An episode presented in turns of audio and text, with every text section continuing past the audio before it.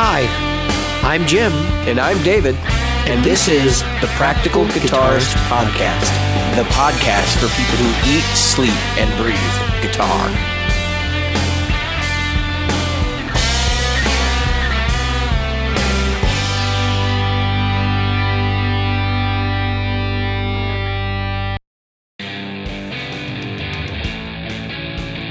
The Practical Guitarist Podcast is brought to you by Great Lakes Guitar Pickups. Great Lakes Guitar Pickups provides fantasy tones at prices a practical guitarist will love. Featuring top-notch construction, attention to detail, and a fully custom product, if you can dream it, Great Lakes Guitar Pickups can probably build it. Follow them on Facebook at facebook.com slash Great Lakes Guitar Pickups. Are you a regular listener? Why not? David here reminding you of all the ways you can participate in the Practical Guitarist podcast. Subscribe using your chosen podcast app. Review us on iTunes, Stitcher, iHeartRadio, or Google Play.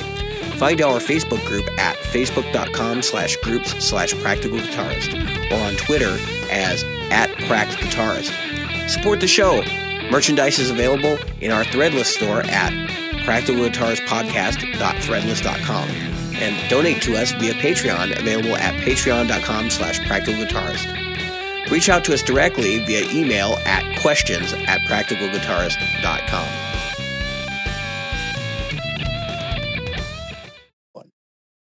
Hi, Jim. And we're back. Hi, I'm David. ju- I'm just glad you, you're you're not the guitarologist today.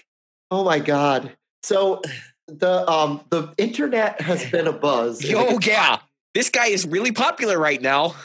So here's a guy who, in one minute, is slamming Guitar Center and talking about how he steals their garbage, um, and then in the next minute is boohooing about how he perceives that um, Phil McKnight is treating people at Sweetwater and Guitar Center and places like that. So let's go. I'll get a little history because I, I actually started watching this when it first went up. Yeah, you've So- seen more of it than I have. I mean, I became aware of it today. So Yeah, so the guitarologist. I'm going to make this as fast as possible. The guitarologist came up and uh, uh, called Philip McKnight out because Philip McKnight put up a um, negative review of a guitar he got from Sweetwater, and he intended to return it. He didn't fall in love with it; he returned it. He didn't say it was because of all the all the problems. He just said he didn't fall in love with the guitar and he returned it. So then he bought a used version of it, and he returned that. So I, I'm guessing that he really didn't like that that particular Telecaster style. Um, fast forward, uh, he bought an amplifier that smelled like must.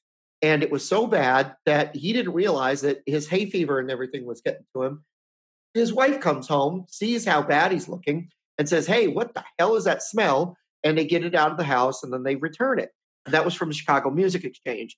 So then Reverb, who finds out because he buys a, another one from Reverb, he buys a brand new one yeah, and uh, uh, Reverb finds out, and they say, "Hey, we'll we'll cover the, the difference."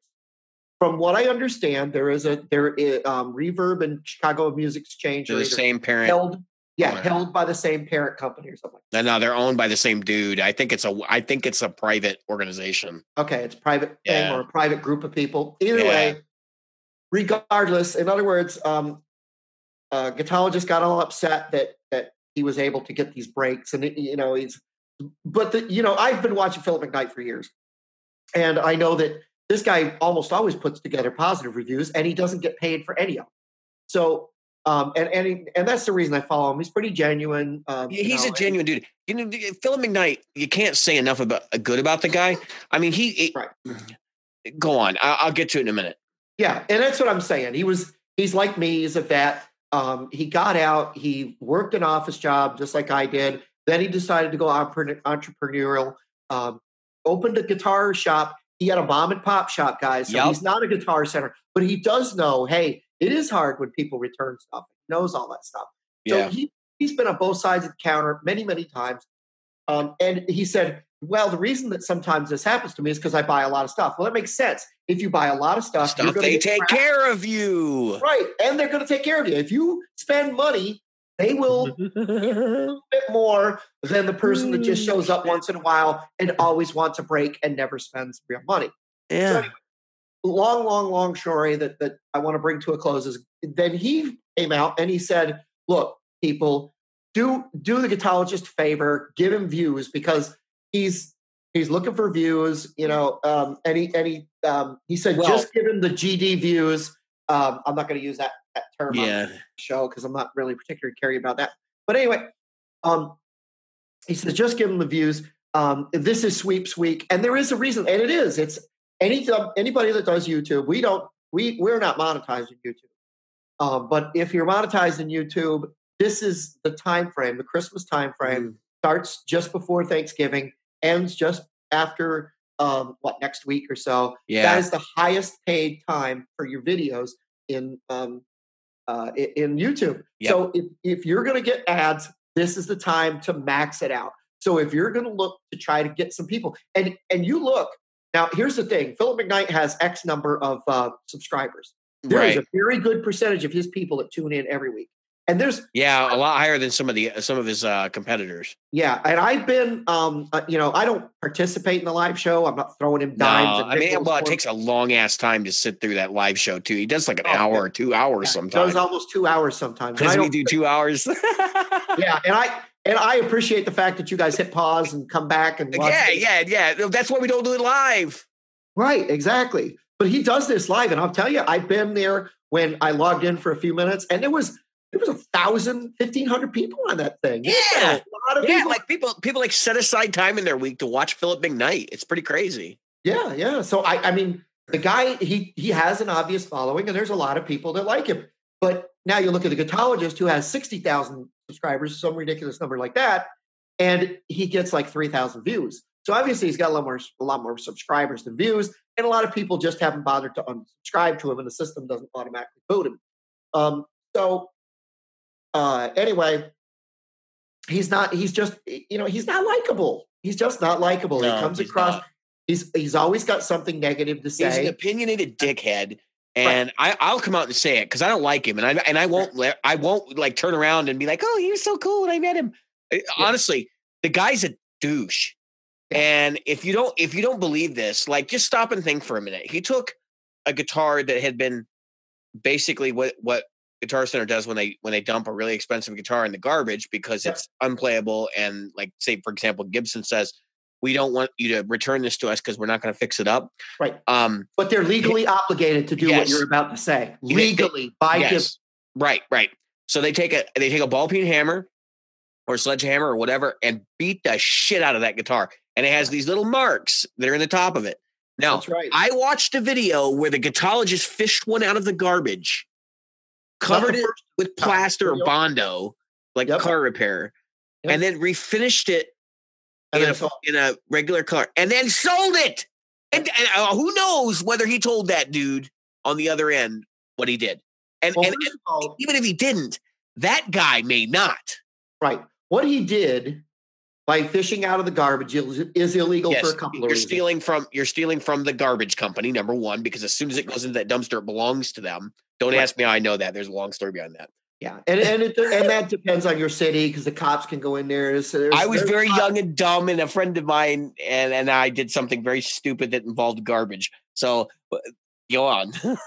There's also insurance reasons. You know, Yes. you are not an employee. You are not covered by the insurance. You are not covered if you get hurt or whatever. So, you know, as much as we think it's silly, and we know it's kind of silly, it's still legally not yours. And the and the thing is that that this guitar is legally not a saleable item because it's it's damaged beyond the repair that that that um you know Gibson said it's trash, throw it out. Now, if you went to the dump and you went and you said to the garbage people, "Hey, I want that," that's one thing. But if you go into their trash, that's against the law. And I'm not saying that I'm not saying that that, that they should put armed guards on the garbage. I'm just saying that he's got like a whole bunch of stuff because his his response video was was um, pretty pretty silly at best. He, he acted like he was um, a Russian spy or something, and he went, uh, "Oh, I have uh, awesome guitar work, and and this is good. I, I use this for gigs." And, and it's like, of I'm tired of it. I don't want to hear about any more of this crap. It- to be honest with you, Oh, It's what it's what the people that that follow this that that's the problem we've got because w- what happened was it's been spilling over into other podcasts. and Let me sh- groups. let me share three moments I've had with the guitologist, and then I'll share three stories that I have about Philip McKnight, and then let our audience make a decision about who they should be listening to at the end of the day. Um, the, the first one from the guitarist, of course, is him refinishing that Les Paul he found in the garbage. Right. The second one is um he got he bought a broken and you assume he bought. He says he bought a broken Mesa Boogie, which you would think I, I, I want to say it was like a heartbreaker or something, but I don't remember exactly what Okay. amp.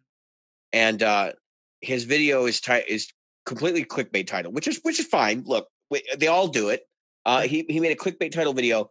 Mesa boogies are are low quality or something to that that effect. Oh yeah. And then he you go in and you watch, and he's talking about what's wrong with the amp, but he Yep. has no background in how it happened. He really kind of Nope. stumbles his way through the amp and working on it to fix it. Yep. And my and, and the best part about it is when he gets to the tube sockets, he goes, "These are really low quality tube sockets. These are like the, the worst. I you know these are as bad as anything video. I've seen in Chinese stuff before." And I'm like, "What the fuck are you on? What are you on?" No amp tech I've ever talked to has said that Mesas don't put they don't use top quality components. Like that's the complete opposite of what anybody has ever said to me. Right. Now, I'm not saying I I know one way or the other, but there's just this big part of me that goes, you know, the five or ten guys that I actually talk to that really know this stuff Yep. have never said that, but you're saying it, and I don't know you at all. Okay, and then and then number three is probably um his little uh, what does he call them? Shit post Shit post Friday. Fridays.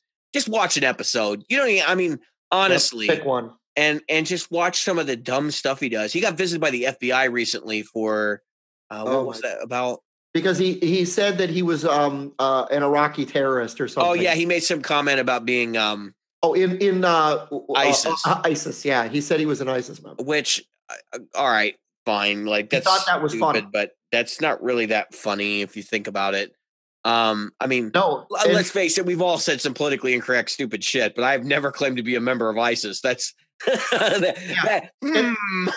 what was funny what was funny is that that so he claimed that he was a member of isis and then somebody ran out and and ratted him they should have. and they did and They then he got mad he got mad all they did was come over and and follow up Now, Now, I I don't think- think the FBI should have showed up at his house either, but I'm sitting there going, well You said you're an ISIS dude. Like you get what's coming to you at that point. That's like me during World War II. If I was to say, "Hey, I'm a Nazi," I'm not obviously, but you don't say that kind of shit. right so here's the thing the, the, the problem is that had they not followed up followed up with someone not necessarily him with anyone and then that person know then later somebody goes hey you know what the fbi was told and they never followed up all they did was follow up they didn't like raid his house they didn't come there with a No, there no. was a couple Well, when he framed his video that way, he was "I Yeah, got a visit from the FBI," and made it into total Yeah. It's like number one, I wouldn't want to put that out there as a video. dudes. it was just two dudes and his local cop and that was it and the two dudes go hey, you know are you a member of isis Yeah, but keep it up. He's gonna get swatted. yeah Somebody's gonna swat him. yeah Um, somebody is going to swat him Anyway, um, I honestly, you can bet oh god i just i watch the way that this guy behaves and he reminds me of um the the guy Will's guitar and He's like- Scott. yeah a little bit but, he's more like a like a tinkering version of the tone king Hmm. in the sense that you can't believe like three quarter of what the guy says he's a hoarder of garbage equipment Yeah. and and then fixes it up and resells it i'm not i'm fine with that but di- full disclosure you know if it's Yeah, a piece of shit and you believe it's a piece of shit should you be selling it yeah. If you sold if if you sold me a Les Paul with Bondo on it, I would want to know there was Bondo. I yeah mean, i mean we we had the discussion earlier today i got the bad penny that's what that guitar is going to be Oh, called good lord, yeah. all right so the guitar that i bought the ibanez i bought online a few months back for the pickup mule that we needed for the show and then uh, i returned it to the guy because it was not as promised um, and, well, i attempted to i sent it back via ebay and there's a whole case and all that. And then of course it shows up back at my house 30 days later. I've been trying to contact the guy for the last 45 days. Um, about a week ago i said you know screw it. I'm taking it out of the box. I'm gonna fix it up. So i went and i got um, i got the uh, locking nut pieces from a floyd rose uh, Yep. tremolo system put them on the nut and it, it's not working right. Um, i realized i'm gonna have to pour money into this thing. So today i, I Jim and I had the, the conversation of maybe I should go see if I can trade this thing at Guitar Center and just get it off my plate because I'm I'm I'm already, I, dude. Honestly, I'm really close to just dumping this thing in the garbage. Like that's how angry I am. And um, so I went there today, and they basically told me, well, we won't take it because um, the, the we can make you an offer, but it's going to be so low that you're not going to take it anyway. And well, I I kind of felt like, well, I'll reserve judgment for that, but um, I I basically said, you know what, this thing is supposed to be in my possession, I guess. Um, so I brought it home. I probably am going to fix it up now. Um, but the the thing here, and I guess how this relates to the guitarologist is that um, I, I Jim and I had this conversation, and part of the conversation is, what if I sell this thing to Guitar Center and it ends up in a beginner's hands? So I had to make the quick judgment in my head. Yes, this guitar is awful, but is it playable for a beginner? And I was like, yes, it is. But the guitarologist, that never happens. He never yeah. thinks about that. It's, eh, it, I mean, care. no, it's how much money can I make? And I'm yep. looking at his social blade right now because Philip McKnight had mentioned it. He's made like between four and sixty-eight dollars most day most days during the holidays. So that's not mean, a lot. Well, yeah, pro, no, but, but for a side gig, for you know, for a side hustle, like that's a, you know, thousand bucks a month. That's nice gear money. Yeah. So I mean, it's not bad. I, I, he'd be making more money if he were gigging regularly. But yeah, I was gonna say I would I would rather gig. I, have you heard him play? Um, yeah, I have. You know, it, Philip McKnight. That's the one problem I have with Phil. Phil's a great guy. He's um he's always giving a charity. And actually, the video where he started to call out guitarologist was where he basically said, "Hey, this is my end of year thing where we look back at all the great projects we did this year, but we have one more charity to give to, and that's the guitarologist." Um, yeah, yeah, that, that's pretty which, funny. Which, eh, yes, that kicks my ass because it's so funny.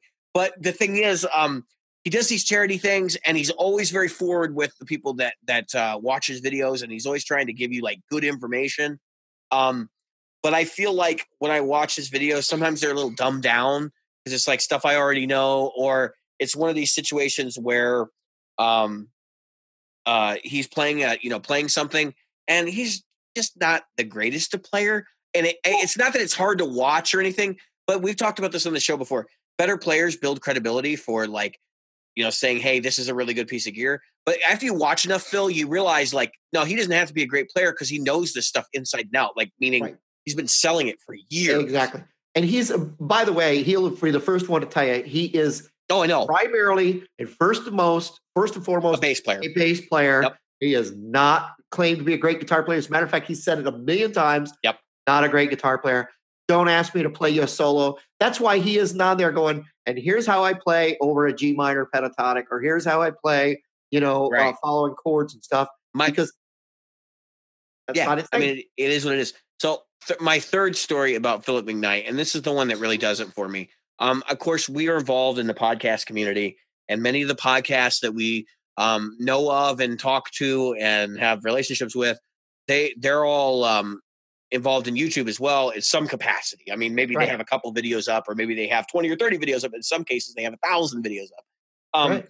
And they eh, some of these people have met Phil McKnight, and in some of those conversations I've had with those people, that nobody, no one has said a bad thing about the dude. They're like, no, he's super supportive. Like he took time out to talk about our little show and talk about what we can do in order to either monetize and make more money or like how we can better focus our content so we're reaching the right people.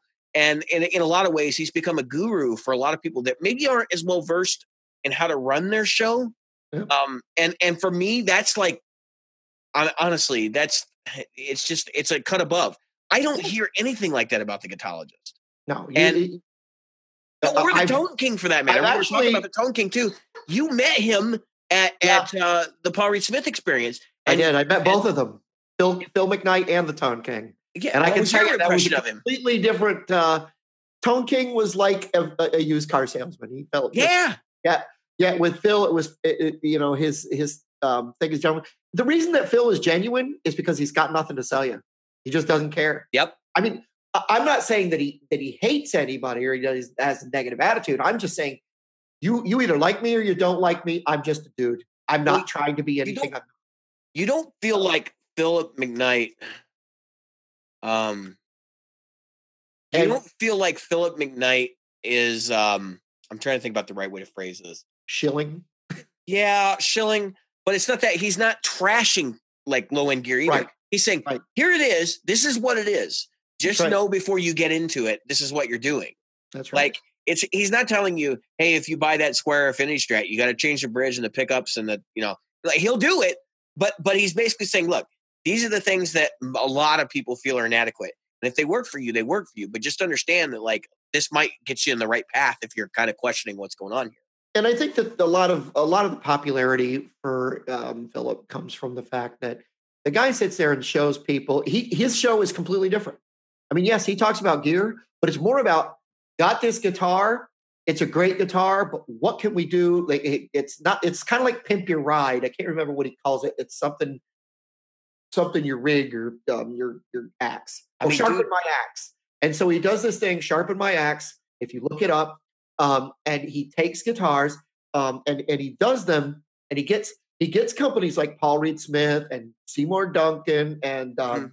who's the company? Not Warmoth, but the other one, Mighty Mite or somebody. Yeah, yeah, yeah, yeah. And they and they send him the part. He gets the parts for free, but it's not for him. And this is the beauty of it. It is not for him. He gets it.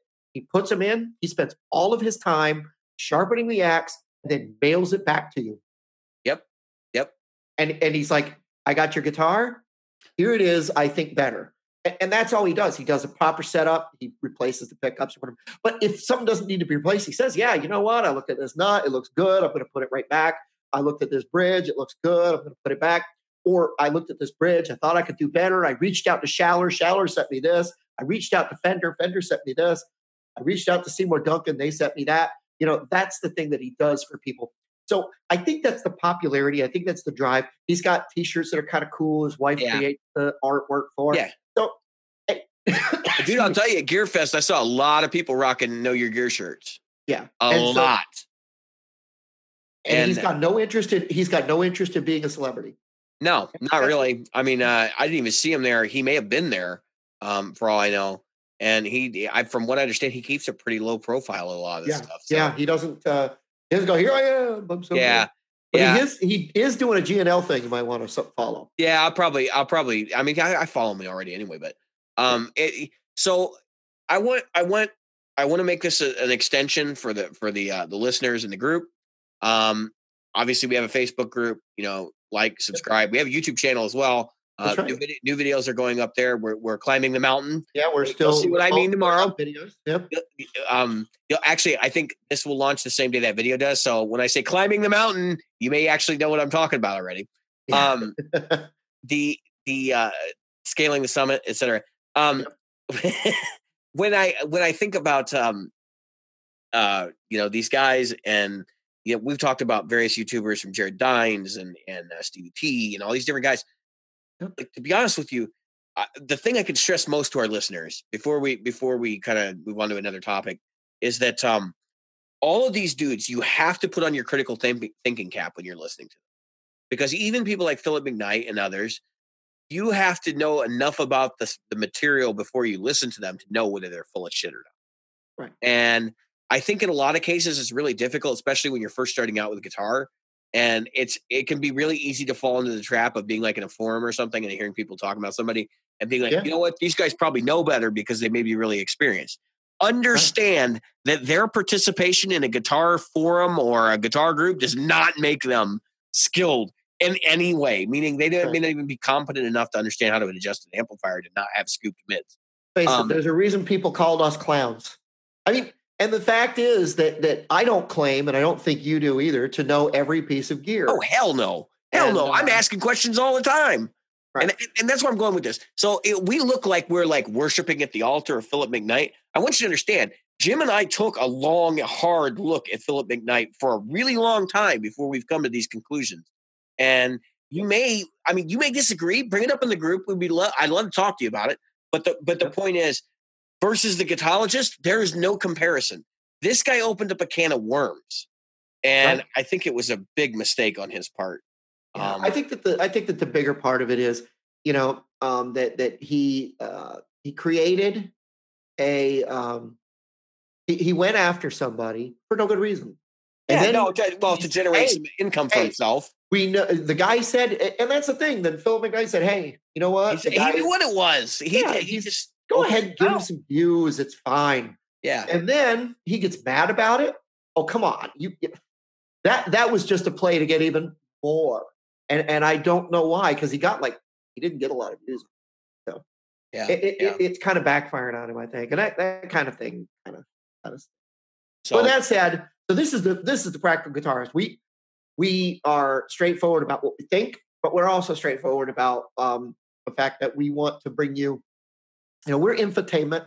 Um, so speaking of infotainment, tonight I had rehearsal, and we're rehearsing. for, we're rehearsing for our gig this weekend. We're playing at the Cavalier Hotel, and um, the uh, so we're doing this private party. It's it's people with you know it's the ritzy thing and and all that stuff and suit and tie type thing, and you know kind of like a gig that you would have if you were on a cruise ship or something. Which I've been you know I've been watching a lot of those types of things because that's kind of where I'm, I'm we're we're trying to head.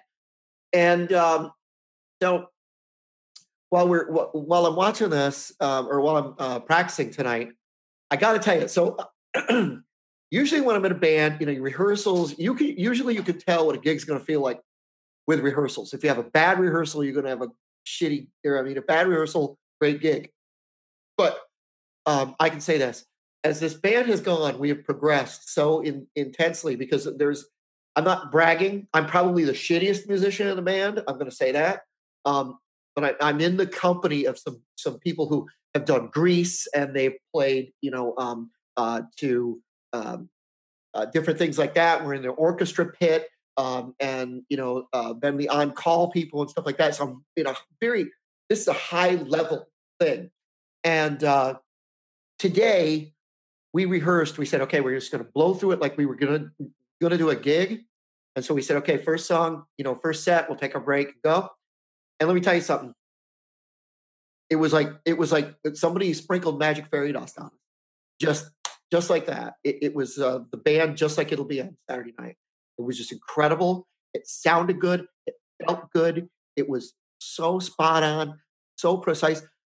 For some reason, all the crap that you go through to get there, suddenly you realize this is why I do this, and this is why I enjoy doing that. And I can see this, you know, as we we talked about more songs and stuff that we're going to do after this day. I'm like, wow, this is going to be killer.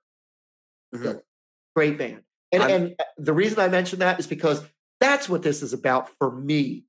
Everybody's different. David is going to speak to what he's been doing, what his his project is.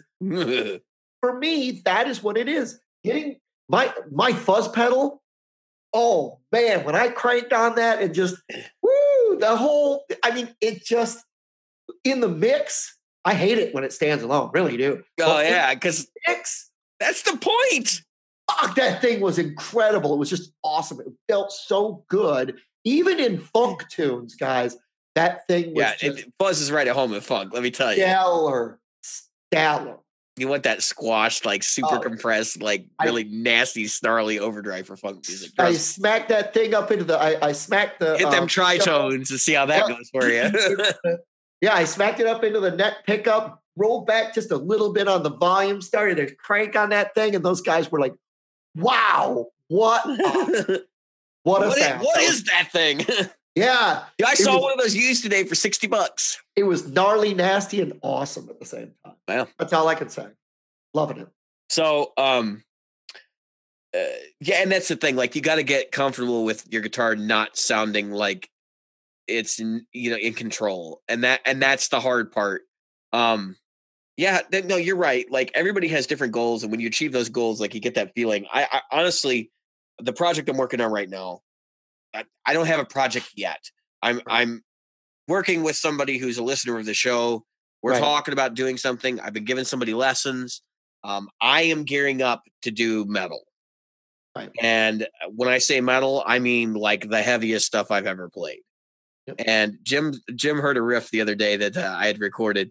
I sent him. I sent it to him, and, and let me let me tell you the story. I sent it to him. and I said, "Here's the new intro for the show." And Jim like listens to it, and Jim's like, "Oh no!" Jim says, "He's like, you think this is going to narrow down our demographic?" And I responded to him. I was like, "Dude, I'm just kidding. What the hell?" I knew you were. You you put JC or something. Just yeah, kidding. I did. Or And- joking or whatever. But Yeah. I, I I still thought it was good. I thought it was really good. Um, and uh, I was like, yeah, this is this is the kind of thing you could really do. Now tell the listeners how you you recorded it. I think that's the important thing. Because I said, "Oh, did you finally get your seven string?" And you went, "No, no, that's how I did it." Single coils uh, from my from my S500, so kind of P90 esque, through my Helix Yep. with two amps in the Helix. Right, I got a 5150 going and a Mark Four Mark Four, Right. and then uh, I believe greenback cab for the 5150, and then the Mark IV is through V30, and then uh, the I of course out front I used a uh, tone shift Right. down to B. That's that was what killed me. It sounded so good. You heard it, you were like, "Did you get your seven string yet?" And I just started chuckling. I was like, "No way, that sounds terrible compared to the real deal." yeah, but Um, I thought that um, uh, you know, you're you're thinking it sounds terrible. But I see, covered my tracks really well. Let's put it that way. Yeah. See, the the thing is, and this is what I wanted to express to the listeners, is you can make it. So if you weren't in the room when it happened, You wouldn't know. you wouldn't know. That was the thing. That was the thing that got that. And uh, I, I did send it to another listener of the show, and uh, he listened to it, and he had some he had some positive things to say, like, like point me in the right direction of what I should do with it, because um the the clip the clip ended up being like I guess I'm not used to playing with as much gain as what a metal player would typically play with. I want more articulation. So I'm he's like, yeah, it doesn't have enough gain on it. And I'm like, oh, okay. So I, I reamped it this morning and I Yeah. played around with it and uh, I got it sounding notably more vicious. Um, but it was just one of those things where it's like I don't really have a lot of experience doing this music, so I'm kind of on a crash course right now. um, and that made it even funnier when I did the uh, the video I did today, the one that I sent you the clip of, because there's a section in there where I try to make metal tones with it, and um, it, I was wa- listening to it. I was like, I don't really think this sounds like metal, but what do I know? that was kind of the way I looked at it. I was like, what do I know? My my idea of metal was like Iron Maiden and like shred music, right? See, and so now yeah. my idea of metal is like, let's see what where, where we can push the limit. And I've been listening to like the Haunted and stuff like that lately. So it's going in a really different direction. right. Now, see, yeah, you're you're like me in that. So for me, metal kind of peaked at Iron Maiden. That was where, and I'm not saying that Iron Maiden was the all tell all. I'm just saying in that in that in that time range frame, and venue. and that right, and that and that type of thing. The the bands that didn't get a lot of radio play. So I'm not talking about the quote unquote hair metal guys. talking about the um, bands that were relatively underground but still playing um, and really knocking it out of the park. You know, you listen to Iron Maiden, and, and at um, some point they reached the three guitar thing. You know, yeah, had- that's the, the zenith in my mind. yeah, Actually, Brave New World was probably the record yeah. where I was like, okay, Yeah. that's where we're at. Yeah. I mean, if I had to, uh, if I had to pick my favorite Iron Maiden albums, I would actually have to pick my albums that I didn't like versus did like, because there's only a yeah, couple. because there's only a handful I didn't like. That you're right. I liked a lot of the Paul Di'Anno stuff too. Oh, me too. Me too. But um, Di'Anno just was. It, it- it wasn't the reason they kicked him out. wasn't because of his singing capabilities, although that was holding them back because he was more of a punk. no, I don't. I mean, I don't have anything negative to say about the guy. I just Right. I felt like uh, there's a lot of people now who are more in love with the Bruce Dickinson era. Right. I didn't like the guy they got. uh, That those are the albums I didn't like. Uh, those are the guy ones that after. Bruce, and Mm. then the other Bruce, and, then Yeah. then they Yeah. brought Bruce Dickinson back for Brave the World, and that was why that record like hit a chord with me because it was like them embracing the fact that they really are progressive metal, Yes. and so that was really important to me. But also because like the production on that record was really good for a band that, for all intents and purposes, sort of should have aged out at that point. Yeah. Um, and they didn't. So No. No. Matter of fact, I, um, you know, ACDC's newest album that they did right before Brian Johnson left. Um, I enjoyed that. Um, you know, there's a lot of bands that age out though, and they and when they put out an album, it's like I, I really don't want this. It, this is so bad. Think of it. What would you say was a bad a band that you loved, aged out, did an album, and you were like, Ugh. I don't usually keep those in my my back pocket really. Um I think somebody that just like should have quit. Well, Def Leppard, in my opinion. Def Leppard. That new album was just Well, waste. eh, not even just the new album. They should have quit when uh, the other guitar player died. well, I mean, honestly, I don't think they had that much great output since then. uh, uh So no, the two albums. What was it? Uh, oh, uh, they- they what were- album came out right after that, but yeah, but I think it was Adrenalize, right? That's the one that kind of went. yeah, yeah, That was the one I think that. I know that's in the list of really poor records, in my opinion. Yeah. Um, and of course, it's an opinion. I'm not trying to ruffle feathers. It's just how I feel about it. Well, I gotta, I gotta tell you, you know, so for me, Dream Theater, um, kind of, I wasn't crazy. They only got two records I really, really adore. Yeah, I mean, honestly, the the vast majority of their output, I yeah, care yeah, less. I yeah, really liked Images and Words, Yep. and I liked uh, the Metropolis Part Two, Oh, and that's it. definitely one of my. That's favorites. it. Oh no, I like Six Degrees of Inner Turbulence as well. I didn't take it back because I like that record too. But um, yeah, but I can. Uh, everything since then, especially after they kicked Portnoy out of the band. That's what I'm saying. Everything after Portnoy has just been. Uh, mm, I can take it. or Leave Let's see how Not fast we can make the drums go. That's that seems like what they're doing now. Yep. And it, the other thing is like they made a record that was like, how how much like extreme metal can we be? And I forget which one that is, but I remember listening to it on the radio and I heard James Labrie start growling, and I went, "You're fucking." Yeah. Oh, I was like, "You're fucking kidding me." oh my God. Yeah, that's one of the things. So I'm gonna, I'm gonna um, say something about a band that that people are gonna hate me for, but uh, what the heck? We're already going to the on the hate train, right? So, um, Red Hot Chili Peppers. I don't oh think they yeah, did oh yeah. There were so many. I mean, they had some great stuff. When You know, Frusciante left, they were well, done. Yeah, that's what I was going to say. When Ch- when Frusciante left, and then he came back, yay, and then he left. Well, when like- he left the second time, like I think the Under the Bridge record, I know people. That's uh, what Californication or whatever. Yeah, I know a lot of people hate that record. That was their pinnacle. That was like okay, now like- they're mainstream successful. Uh, moms and dads are buying the record for their kids and themselves. And Yeah. and I kind of like sat there and I went, well, where do they go from here? And right. then Frusciante leaves again. Uh, Yep. Was Frusciante, Frusciante was on that one, right? Yeah, I think so. he was on that album. Then he left. Then didn't they bring in Jane's Addiction's guitar player? No, I think Navarro Was was, that before before? that. Yeah, he was there the first time. But anyway, when Frusciante left after that record, Right. it was bad, and Yeah, they're it was- still bad. I mean, this is basically Flea and um, Chad Smith and and uh, Yeah, Anthony. yeah, Kiedis. I don't know. Kiedis, but I don't know. I don't know who is. Um, I don't even know who the other guitar player is, and I don't care. Yeah, exact- that's what I was just gonna. I just How don't care. How many times have you heard of a band where they replaced somebody and you were like, whatever? Don't know, don't care. That's like the Bruce guy that replaced Bruce Dickinson. Don't care. Yeah, very much so. Yep. Don't care. It, it's it's terrible, isn't it? I mean, um, we know that Richie Faulkner replaced um, uh, Tipton in Judas Priest, but that's because Richie Faulkner, you know, was given blessing. He was like, Tipton was like, "Hey, look, Parkinson's too bad. I cannot tour. I need you to come in and take my place." I honestly thought that Judas Priest was done when um when um When- uh, Tim Ripper Owens came in. Yeah, And that was my that was really one. uh, th- that's the last time I listened to a record by them. But then again, you got to remember, I grew up Green Manalishi. I grew up with Diamonds and Rust. I grew Well, up with, you know, yeah, I mean they've become really like a really deep metal band when they Yeah. were a hard rock band. right. And That's I know people consider them British heavy metal, but they're on the hardest rock side of British heavy metal. Yeah, like they're not I mean, I would consider Iron Maiden with all the triplets and stuff heavy metal, but I don't consider Judas Priest the same until their later records when they started getting into the double kick drum and all that stuff.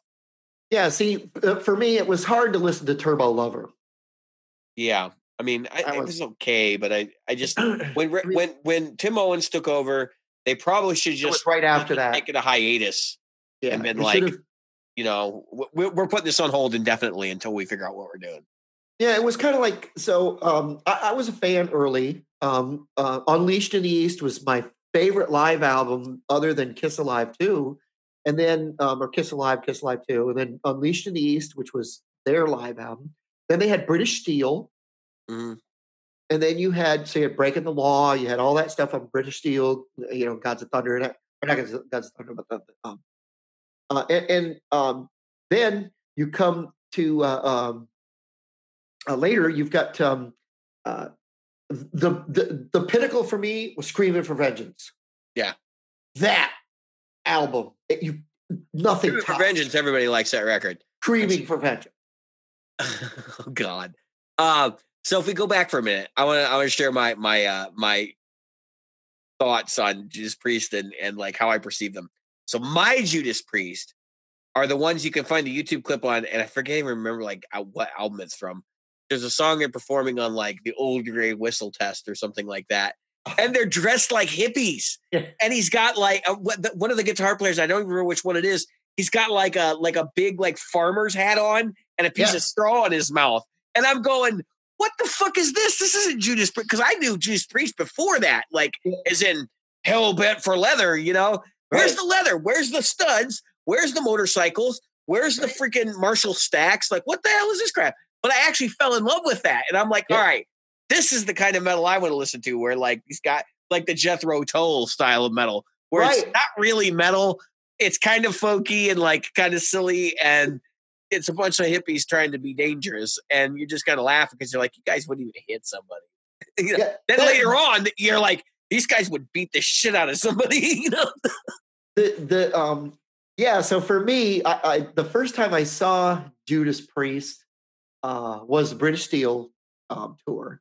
So that was like 1976 i was i was 12 it was maybe 76 but kind of been 77 but Yeah, yeah, yeah.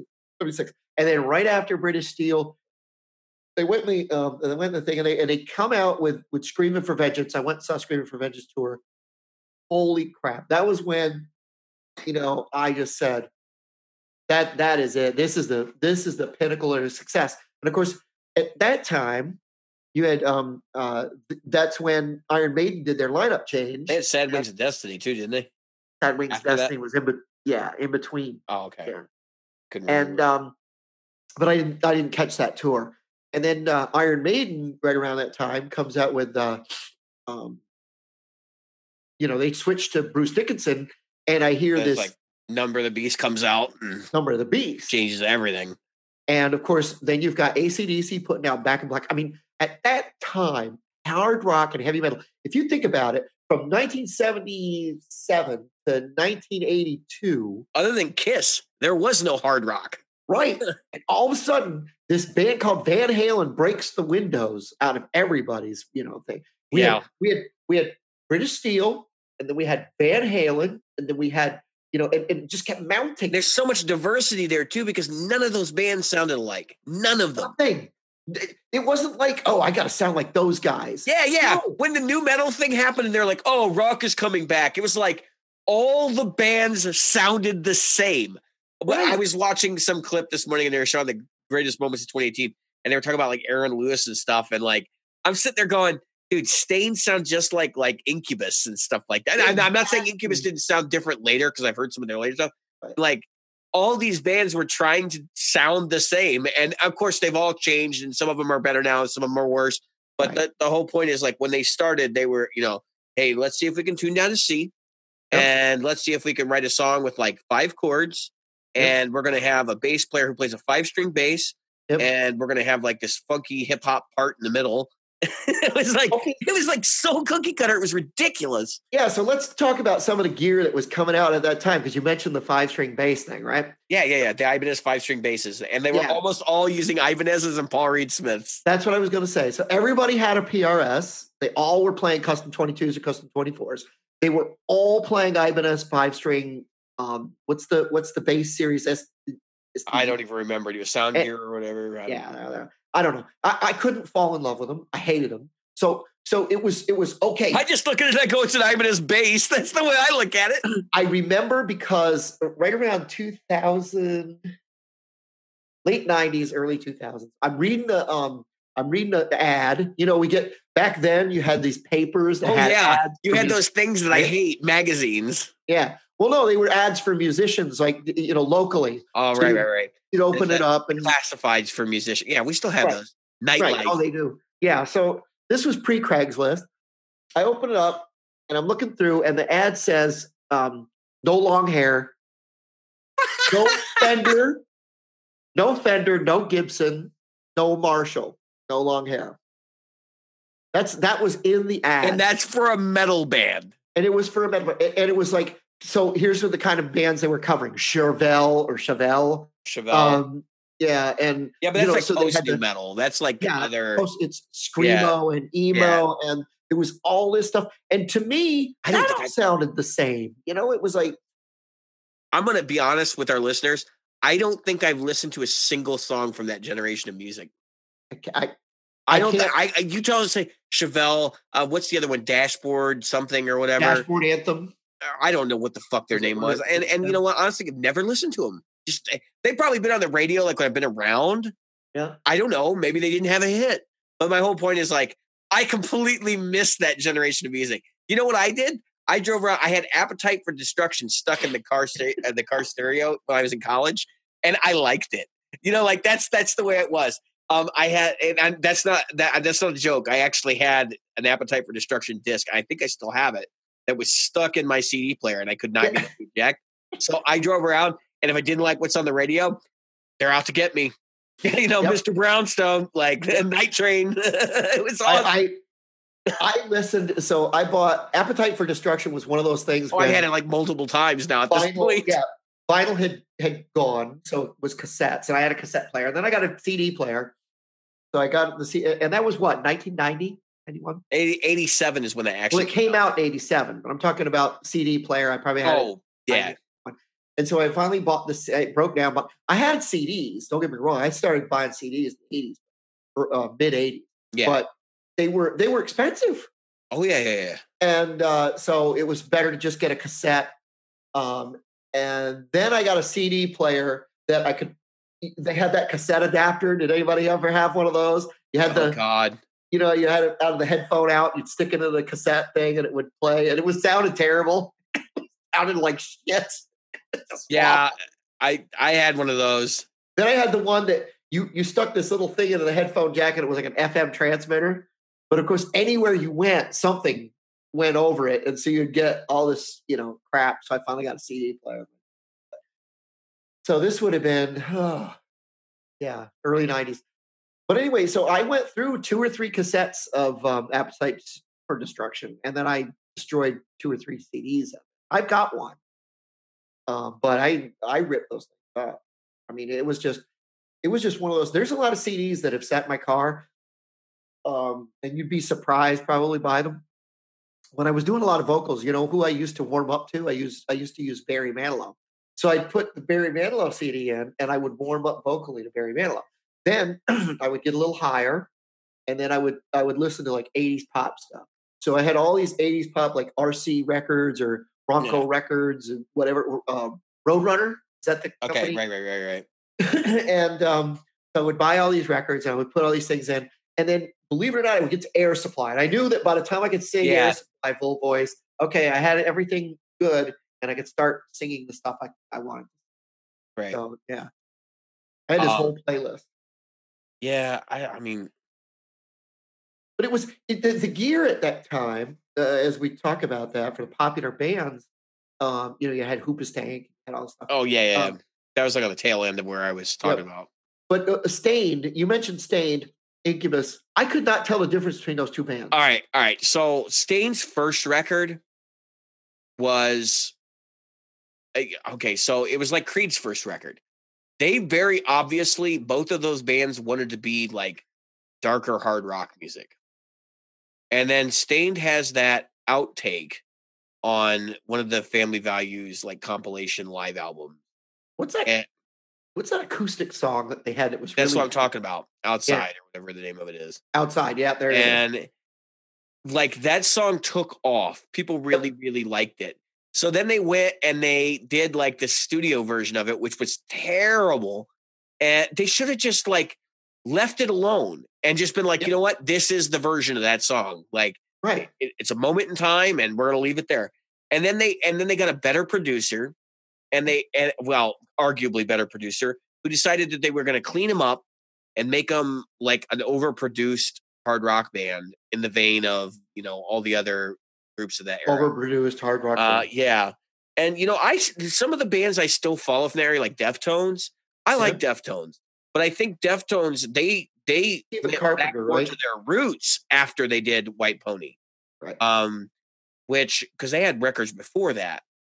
Um, But you had you had wannabes there too. You had Mudvayne. oh yeah, no, well, I mean that they were nothing like Mudvayne, but yeah, so Mudvayne, Slipknot, um, and all these other math metal bands of that generation were like all cookie cutter, same cloth kind of outfits. Yep. and it was really kind of strange to watch it all happen. I mean, perfect example. Um, Rob Zombie, right? right. His brother has this band called Power Man Five Thousand. Oh, I didn't know that was his That brother. was yeah. That's why they were both theatrical metal and they were touring together and everything else. And that band basically imploded yeah. because of well fear of piracy and other things. Uh, it was kind of embarrassing. Um, but it's just one of those things like, well, I can write on your coattails because I can do the same thing. You, you can help produce me and like Yep. be all cool. So I don't know. I just think that that generation wasn't being driven by the musicians so much as it was the producers, and they were looking for people like, oh, well, this is easy. We can make them sound just like these guys, and we'll just take care of that care of it that way. And some of those bands became big hit bands like Nickelback and Creed and um, you know uh, Three doors down. Three Doors Down is a good example. Uh, with Puddle of Mudd, which is one of the Puddle guys not like all of those bands are very very similar. Um, and if I have to hear that stupid fucking Kryptonite song one more goddamn time, I swear the fucking payola on that song, they, I, I, I, their royalty checks just must be insane. I'll tell you. So I'm going to tell you a story you're going to hate me for.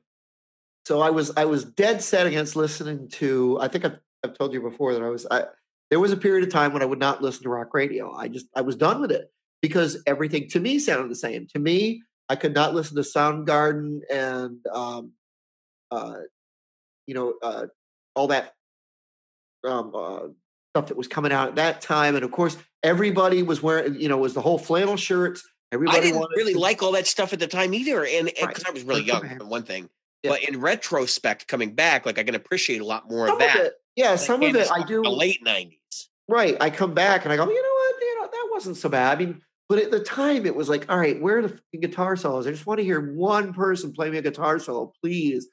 And um that doesn't sound like, you know, it's out of tune or or just oh, we're just, Just gonna noise, insert guitar like- solo here. Yeah. Yeah, like here, let's just put some noise. I'll play three notes and it'll be cool.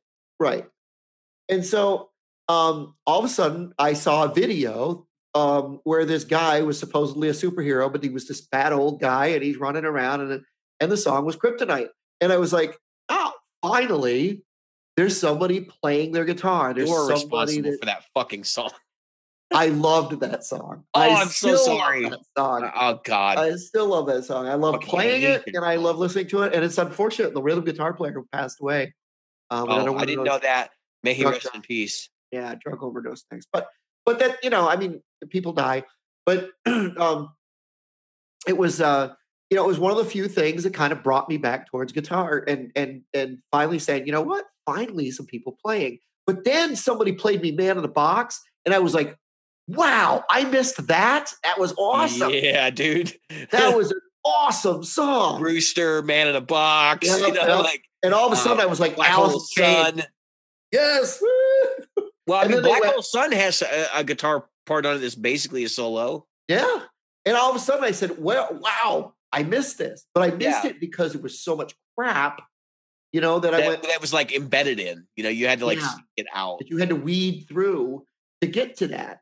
I mean, uh, you know, I'm sorry for all the Nirvana fans, but I just could not, I couldn't. Yeah, and it was to- easy to identify Nirvana with pretty much everything else that was going on in rock music at that time. Yeah, I don't blame Nirvana because I am a huge, huge, um, uh, you know, Grohl fan. That's not what. yeah, um, but that he's not responsible for Nirvana. no, like, and I want Nirvana people- was not responsible for their own popularity.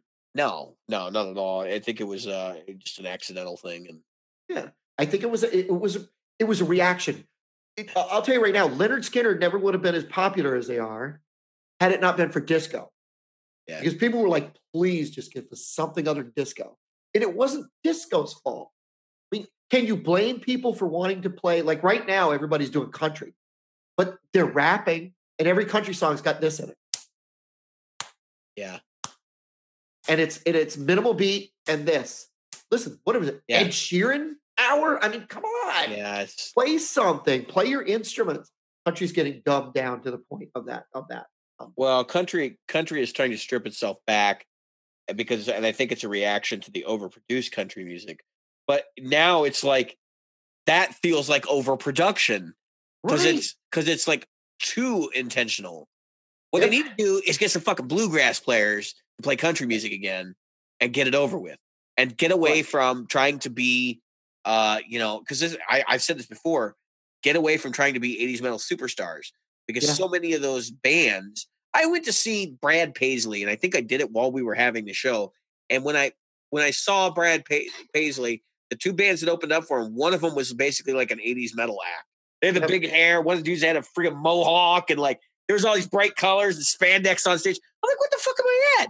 What what is this poison? Like, But what the know- hell is this? Now, yeah. So I'm going to say it because I love Brad Paisley. Brad Paisley. No, his band was not like that. I want to make that very clear. His band was not like that. Right. And he's the kind of guy he can finger pick what what Eddie Van Halen was doing, but that's because that's his style. Yeah. You know, we were talking today at the, the band, and they said, Jim, you know, the one thing about you is you will you will play every style we want to play. You'll you'll go from Def Leppard to you know Taste of Honey um, to you know whatever, and you'll do everything in between. And you're not bigger than the song, and you know that, that the popularity of the song. And I think that that's that's what's lost on a lot of guitar players. The guys that played um, with guys like Keith Urban. Keith Urban, unfortunately, has to me has gone over to the dark side. Uh, uh, he- no. well, I never think he was anywhere but the dark side, frankly. But Well, I, it- there was a there was a point. You know, if you talk to his guitar techs, he, that guy is an extremely talented guitar player who, unfortunately, just like Lady Gaga, is going to dumb down his music for um, the almighty dollar. And, and we've talked about this before. When do you when do you stop calling it art and start calling it a day and just call it a job? And Yeah. unfortunately, that is what some people are doing. They're they're just calling it a day and they're calling it a job. And and um, they want to make money. I see. I can see making money, but do you need a bazillion dollars if you've already got a zillion dollars? I mean, if you're people making, trust their art. Their so when you're an artist, you don't trust your advisors, trust your instincts. And I see these people like him specifically trusting their advisors more than their instincts. right, right. I mean, a guy that can play the banjo and play the the, um, the mandolin and play the guitar the way he can, who turns around and then puts out the shit, just utter shit that I've heard him put out in the last couple albums, all for a couple of bucks. Come on, and that's that's the thing. We talked about that. that that really goes to any kind of music. As soon as somebody gets look, with the the Beatles created the British invasion. It's not their fault, but as soon as the Beatles hit it, you had to have British invasion. Everybody had to have a Liverpoolian accent, and everybody had to um, hit big. Um, and then you know the 70s we had disco then everybody had to do ring my bell types of music you know and that was a horrible song that is an unfortunate song and then um so then there was a knee-jerk reaction of the fans after a while they're like you know i've heard the same song 175 times on the radio today and that's what happened with me with with rock That's Um, what happened to me with that song, uh, Kryptonite. yeah Jim, I literally, I, I, I, i, was- don't blame you No, no, no. Let, let me explain. So, so we had um the drive and we had the loop here in Chicago. I used to listen to the loop all the time um because I thought the drive was the old man station, which I quickly became the old man. Let let, Yeah. let get to this. So the, so the loop did not play very much contemporary music. Almost everything they did was like pre ninety five, and even then, like they might play one Nirvana or two Nirvana songs a day. It was they were not embedded in that in that stuff. But the one song they would play over and fucking over was that Kryptonite song. And what got me was one day I heard it and I and I wrote down you know, a tally mark on a sheet of paper, and I wrote the time, and I heard it three times in an hour, See, and I was like, "That's enough. I can't do this anymore." I was lucky enough that number one, I didn't really listen to the radio. And number two, I caught it on a video. So you can imagine how less, how very little I saw it. And number three, um, I, uh, I, I caught it at the tail end. So it was already waning off the stations by this. And they started playing, you know, their other stuff. And so I did notice that they used B minor, G, and A a lot. It's pretty much that's that that's that guy's key. But again, that was another band where they were like, okay, you're the drummer, but people can't see you. So we're going to bring another drummer in and we're going to put you out front. We're going to make you the lead singer. He was the lead singer, but he was behind the drums. So th- that, you know, it, it's kind of like they, you know, they do, like you said, you get advisors, you get told where to go. And so, um, but I think, like musically, uh, my dog is banging on something over here. Anyway, I can't hear it. So yeah, well, it sounded like somebody was banging on the door, but I know it's him. Oh, he was in the bathroom. oh, Uh, wonderful. Yeah, uh, he- was hitting a the drink? toilet with his. No, no, he was hitting the toilet with his tail. Oh, It's, it's a very small room. Um, so anyway, what I was getting at is that, that musically, at some point, every time something hits big, the people who see dollar signs are creating a new one. I mean, as soon as as soon as uh, uh, Amy Winehouse, who had just a, a horrible, horrible person to look up to for anyone um, in any way, shape, or form. Unfortunately, as soon as her whiny, growly voice became popular, we know how Jim feels about Amy Winehouse. So that, let's just- just leave it at that. maybe she should have gone to rehab. Um, oh God. so uh, yeah, and stuck with it. But anyway, um, you know, the, the the whole thing is that as soon as Lady Gaga hit big, or as soon as Katy Perry hit big, look at what they've done. I mean, they've just created cookie cutters. All of those people are identical to Britney Spears. Meghan Trainor, I mean, Yeah. I- with the exception of maybe Lady Gaga, but yeah, they all come from that Madonna blueprint, right, and even Britney Spears. Um, and it, Meghan Trainor is exactly the same in the sense that yes, she's alternative in the sense that like, oh, she's not exactly because she's not the idealized concept of what a woman looks like, but it's like this is the woman for all the people who don't like the idealized concept that we've already presented. right. That's what I felt like. And I was like, are you serious? You guys really did this? I was like, come on, get out. This has got to be a joke, right? I know. like- and, and- the thing is that the the, the song Got to get that other 3% of people who don't listen. Sorry. don't be a hater, but I'm going to hate on people. It's it's the same. It's the guitarologist of of songs. Um, you know, but the but the point is that um, so what was her name? Um, Kesha, the K E Yeah. dollar sign eight Ke dollar sign ha. Well, anyway, she um she came Cash. out. Yeah, Kasha.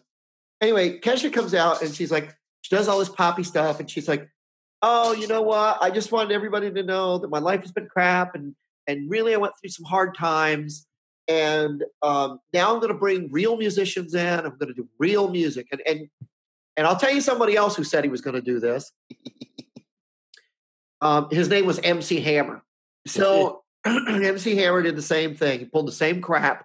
He's like, oh yeah, well, I'm going to bring in musicians, and we're going to do this right, and it still sounded like garbage.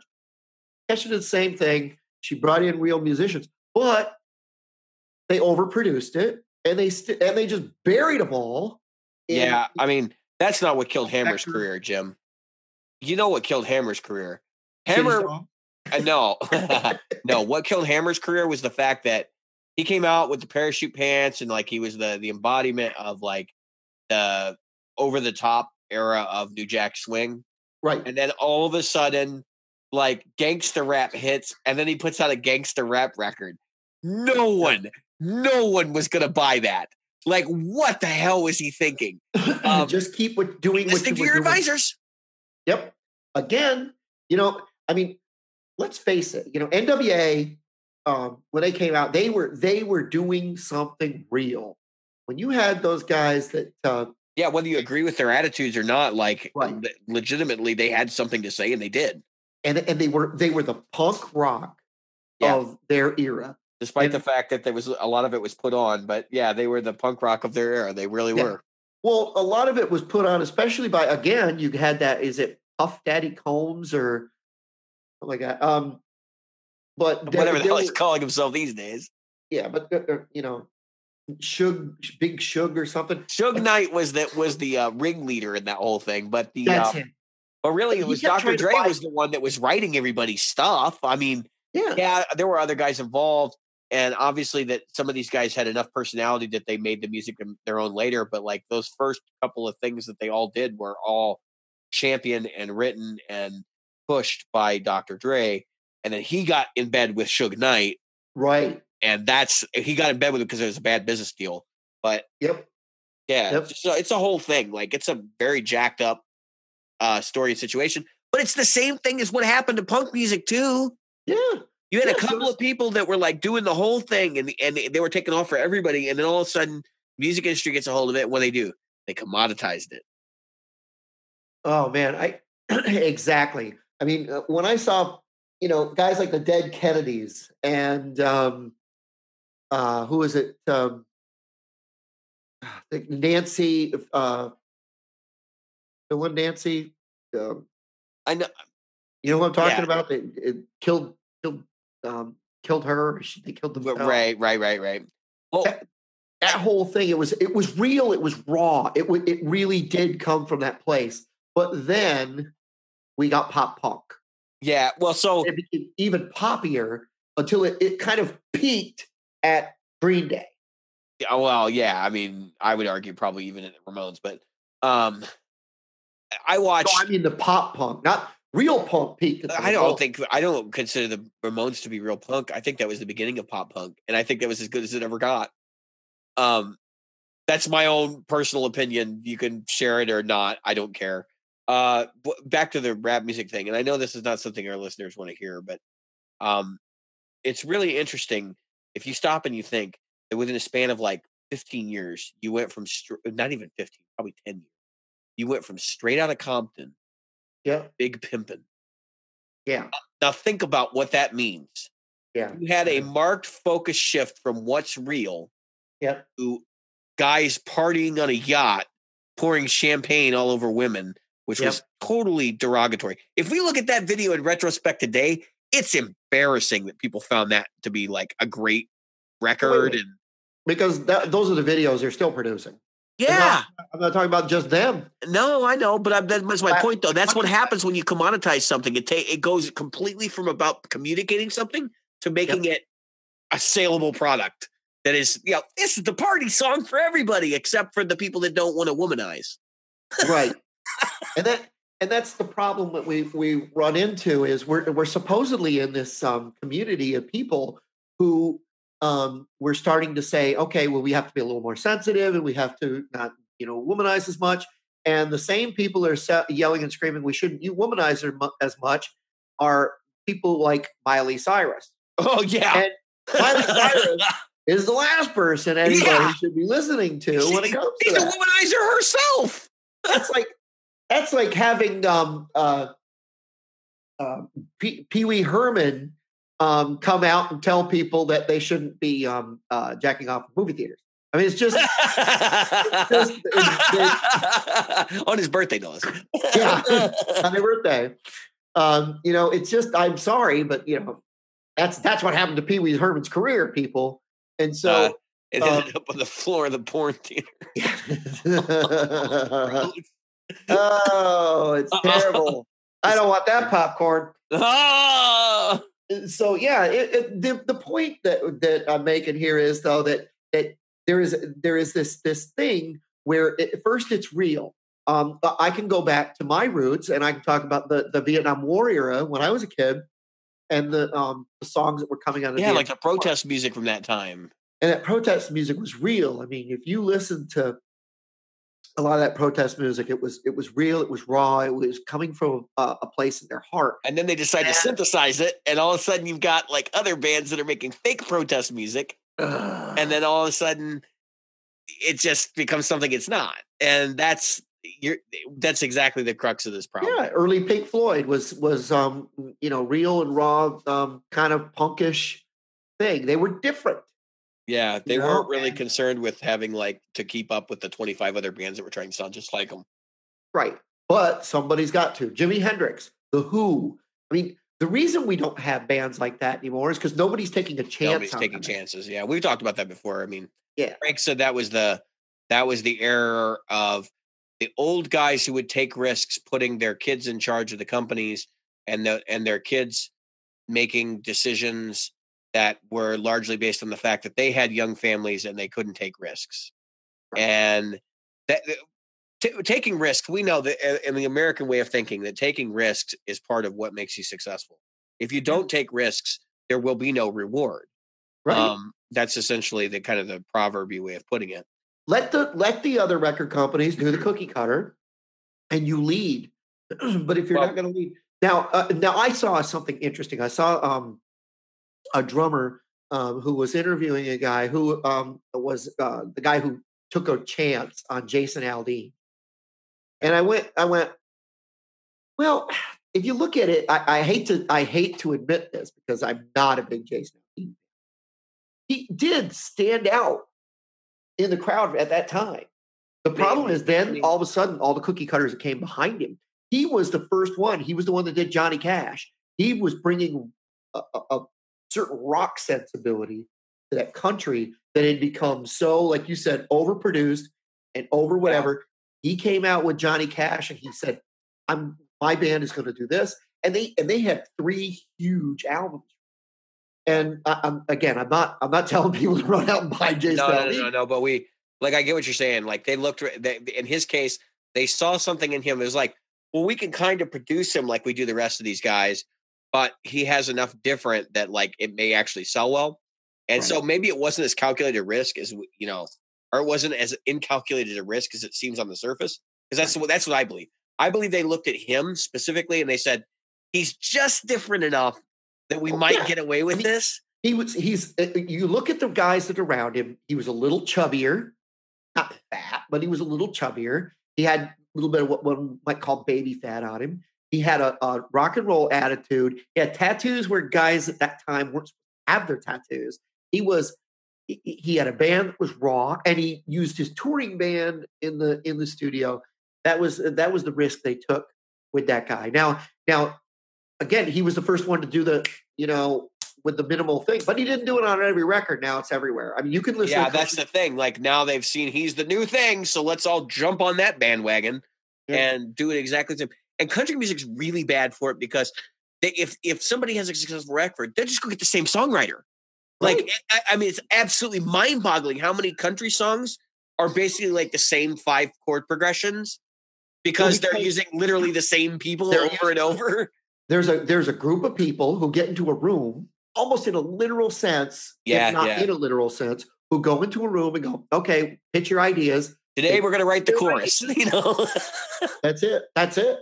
Um, and then and then this one goes, hey, we should add this. This one goes, hey, we should move this. And then they present them to the record. There are people in Nashville right now who make a living. there's a lot of people in Nashville. Demo. a living doing this. Yes. They they just create demos. They don't even they, they're not the ones rating the, the one that's on the on the record that, that you hear. No, no, no, no. They're they're they're doing the mock-up so that when they they can sell it to the record company who buys it without an artist. That's they're right. buying the song and then going, "We'll find an artist to do it." No big deal. Where, where do people think these backing tracks came from originally? No, because these these studios when they're down and they're not they don't they're not selling, they got to have something to put out, That's it. and that's why you see some of these guys like they're clearly in Nashville. Um, Right, so- yeah, yeah, and and and uh, you know they're they're um they're creating this stuff because these backing tracks that you hear, you know, it's like 15 minutes of of uh, D minor. yeah, Well, that's because that's because that's what you're going to hear in the freaking um, lobby of a hotel. It's what you're going to hear in the you know on a, on a, um, uh, in the background music of a of a movie because you don't want um, music that's got copyright. yeah. Or they can't put it for whatever reason they can't put it into one of the libraries like Sony or BMI. Right. You know, there there are what's the other one, ASCAP or Eagles- ASCAP yep, library, so ASCAP. you can buy that and license that kind of stuff. So what they'll do is they'll, you know, they'll put it together and they'll throw it up on YouTube and monetize it. Right. And every time you can- listen to one of those, they're getting a play. And some of those guys are getting like 25,000 plays a day. Yeah. Yeah. So, There's- you know, they're incredible in it right now, and I and I'm certainly not um somebody to put that down because it, it- it's great because I believe it or not, I extra go to money. bed I put I put um you know backing track mix and I just hit play and that's what I go to sleep to is Yeah. listening to these oh, it's really easy to go to sleep to a backing track. Let me tell you. because they are boring as shit. I, I Yeah. was, so speaking of that, I want to I want to ask people. So some of these backing tracks, uh, they're they're 15, 20 minutes long. Oh, God, I can't stand them. A Aeolian, A Aeolian or Aeolian. I need like six minutes D Aeolian. at max. And all, all the good ones are like 20 minutes long. And you're Yeah. like, what the? F-? Like, how many choruses do I need? And I'm thinking to myself, 20 minutes of, And- of and it's fine to lose. like I said, because I can go to bed and I can let it play all night long. And literally, they just 50 songs. I'm not even halfway through that mix when I wake up. Right, right. Um, so uh, it's incredible the amount of time they can spend. Here's my question to, to our listeners Have you ever actually played along to an entire track? I mean, I Yeah. couldn't do it. I don't have Yeah. that many ideas in D minor. Yes. You have. Oh, yeah, all the time. Because I'm too lazy to just hit next. Like, I'm like, fuck it. I could use some more practice for, for you know, for D Mixolydian. Like, this is fine. Um, but no, I mean, eh, with with all honesty, like, yes, I've I've played through some of the really long ones. Thirty minutes of A blues. There's somebody, uh, I- Quiz Jams or something like that, who's doing. Um, they have a 24 hour live stream of of blues progressions, and Yeah. I'm like, this is nuts right here. If you really think about that, what that actually means, that's insane. You could sit there and you could play blues for 24 hours a day. Yeah. That's Yeah. why would you ever want to do that? Like I would kill myself. I mean, not that I don't like the blues. Like, listen, first backing track I want to play to warm up is a 12 bar blues because I know the chords. You know, I don't have to think about it. Yeah. Um, and it helps me to warm up. But I, I sincerely understand where you're coming from, and I don't. I listeners of the show, please explain to us why these backing tracks have to be so damn long. Yeah. Nobody plays a solo in contemporary music unless you're in a jam band that lasts more than maybe a minute at And- max. And so I get to the, insanely long.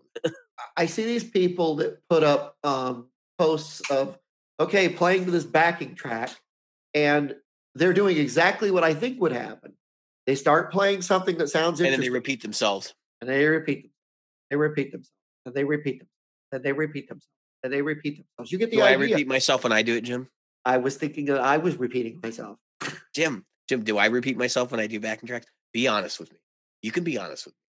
Okay. Well, at, some point, you need to find a hook, right? You need Yeah. that's you're going to come back to a hook, I try to find something lyrical that I can kind of repeat over and over.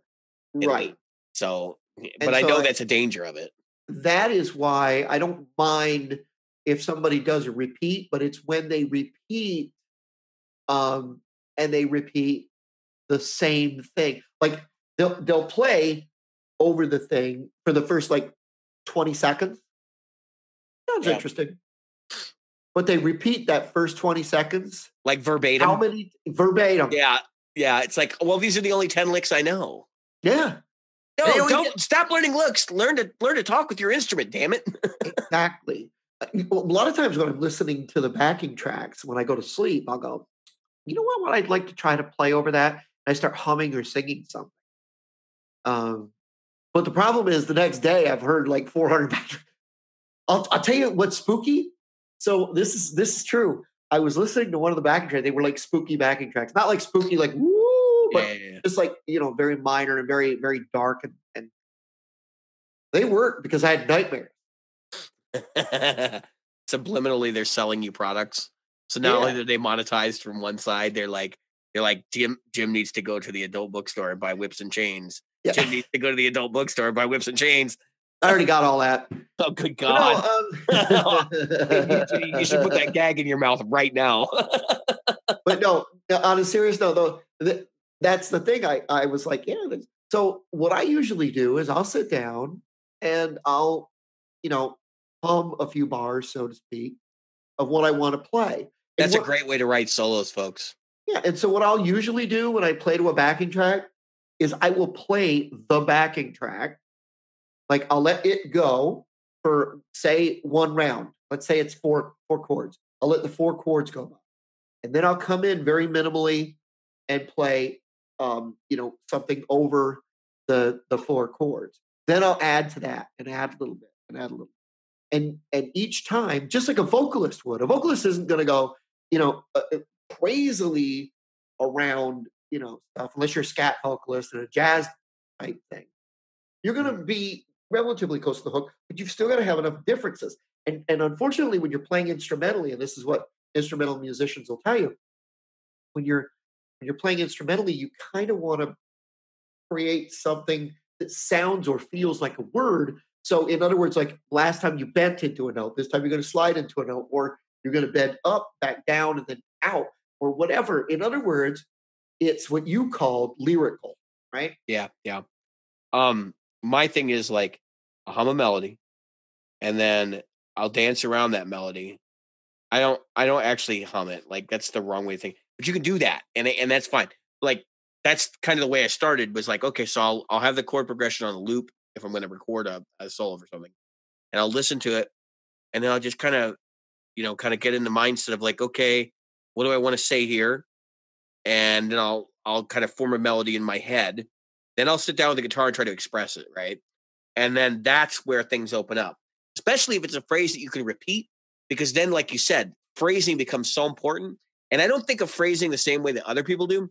I think about like comedians using different accents and different right. voices to portray different characters and things like that. And I think that really helps.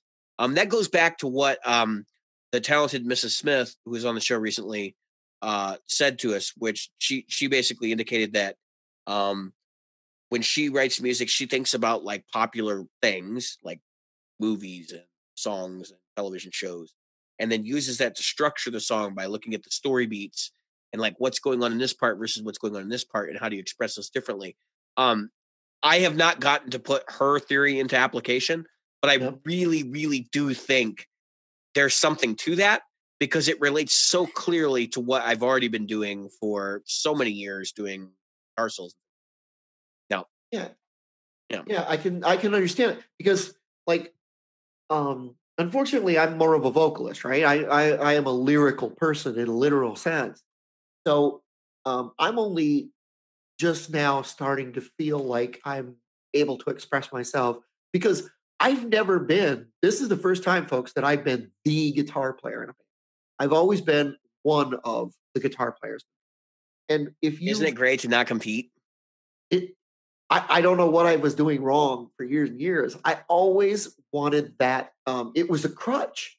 It really was. It was a, it was me going out in a walker. And, and I did not. I do not like it. But the thing is, I've never had an experience where somebody who could play on the same level as me. I'm I'm starting to get that now. I mean, I'm I'm getting that point where there's somebody I know that can play like right up alongside me. He may not believe he can yet, but he's he's right there. And right. when he gets there, like that's where things are going to come together because then like we could write for two guitars. That's my problem is I've yeah. never been able to find somebody who can play what I play. And I'm not yeah. trying to like eh, you know, ego trip myself. I just don't know a lot of good players. Right. And it's and it's hard because um so now with the keyboard player, I can say, okay, that keyboard player is playing a melody, but a lot of times the, the keyboard player goes into where they just he's just playing chords. And so I slide in and, and musically we go like this. And so I hear people who complain about playing with keyboard players and other melodic. Oh, that's no, that's fun as hell. I, would much rather play with a keyboard player than another guitar player, unless they're it. you know competent. Right, right, right. And that's the thing that, that I've got a competent guitar or keyboard player. But but the thing I was getting at is a lot of times because I'd have a competent guitar player over here, they'd say, "Well, I already got a they, they already yeah, I got this filled out. Like, don't worry about it. I got it.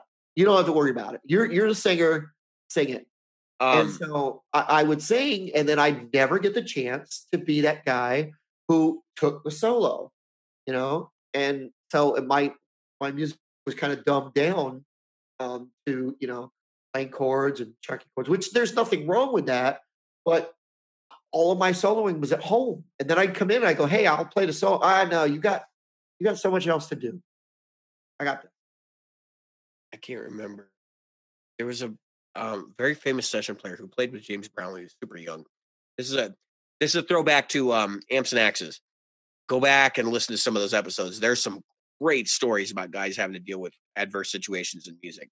Um, guy was playing for James Brown. He was really young, and he came into the band, and he, there were already two other guitar players in the band. Because if you know James Brown, like he had like 30 different musicians on stage. Oh yeah.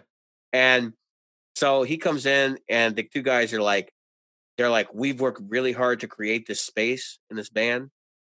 Don't fuck it up. Like that was their instruction to him. Don't fuck that up. So they they basically showed him like just play the parts as we tell you to play them. And he was playing them, and then like one night he started going off the deep end, and they basically told me, said, You can't do that. You don't understand. We have worked way too hard to make this space for you to fill it. Like that's that's what this music is about, is these spaces. And Right. um another funny story from the same thing, and I'll, I'll share this just because this is a laugh. But they they um they he got fired from this band, and he went on to play for like Paul McCartney and all these other guys, and uh, he was a guitar player for um, David Bowie as well for many albums. Um, and uh, anyways, part of this part of the story, he says, um, he says, so I got fired, and he's like, I got fired because I guess what you know he used to say, hit me, and then the band would do their thing, right? And like they'd all hit a chord, and he's like, I didn't hit one night, and uh, he's like, I went to go collect my money, and he's like, well, you got docked, and he's like, docked, and he's like, well, James said hit, and you didn't hit. so they were like, yeah, we're docking your pay. And Yep. Got fired for a very similar was- thing. It was like, Yep. That was um so that was a big thing back then was docking the pay. And what would happen was the lead the lead musician would say, Yep, dock your pay. And and a lot of nights these guys went home with nothing, literally, because he'd say, Oh yeah. And and then they started realizing, wait a minute, this guy's just saying I'm missing stuff so he can take my money. That's really what was going on behind the behind the scenes. And so it it became a thing uh for a long time. Carlos Um, Alomar, by the way. That was Carlos Alomar. Told Yeah, that. yeah, yeah. If you want to check out the episode, check out the episode with Carlos Alomar, Yeah, I watched that. which is a great episode, by the way. Yep. Um, So yeah, there there's um uh music is uh you know we've we've said this before it's a language and you've got to be able to speak a language but the um the thing is that I I see a lot of people and there's nothing wrong with playing a lot. Problem is playing a lot from start to finish. It sounds like you're listening to somebody who's just sitting there talking and they're not even stopping and they're not even taking a break and then they don't even take a breath and then the next thing you know you don't even want to hear them anymore. yeah, yeah. That's that's the sh- that's the curse of shred. Yeah, that's what, and that's what happens. And the and the problem is, I mean, shred good shredders take a They breath. know how to take a breath and take a space and and kind of sit back. Good shredder, Robert Fripp. Bad Yep. shredder, um, who, uh, what's the guy's name? God, it escapes me. It immediately popped into my head, but I can't I can't recall. I mean, if you listen to if you listen to Vai, if you listen to Satriani, if you listen to Malmsteen, they know when to take a breath. Well, Malmsteen may be the one in that Oh, category that I would kind of disagree with the, the breathtaking. But that's kind of the point. And he was the first guy to do that in in my estimation. It was the later guys that like repeat themselves over and over. I mean, your Jason Beckers, your Marty Friedmans, those guys kind of know what they're doing, like in terms of like putting together a lyrical structure and stuff. But um, there's one guy, Rusty Cooley is the one I'm thinking of. Oh yeah, Rusty He Cooley. is not doing that. okay, not at all. like, He's let's see how fast I can go today. Yeah, he's got fans. I mean, there's a lot of fans. Rusty. well, Cooley. yeah, but uh, there's always fans of technique, and like I look Right. at Rusty Cooley, I go, God, that guy's got some technique. But Yep. at the same time, I'm like, I can't. I don't really like his music. I don't right, want to can't listen to it. Right, I can't listen to two songs in a row. Right. That's the problem. And and uh, I think that that people forget that there are uh, that is the that is the point. Is if you're going to make music, unless you're just making it for yourself, you're putting it up on the internet. You want other people to hear it, other people to listen.